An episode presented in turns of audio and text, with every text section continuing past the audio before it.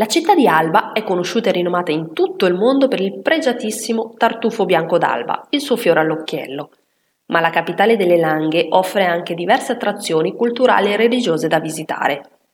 Così, passeggiando tra le vie acciottolate, arriverà in piazza Risorgimento, dove si trova l'ufficio turistico.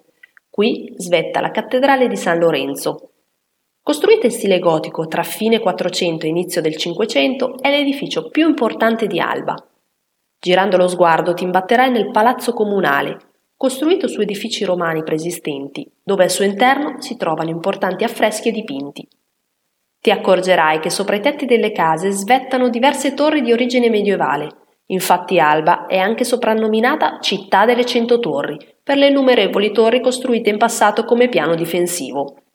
Attualmente ne rimangono poche, tra cui alcune passate ed altre incorporate negli edifici.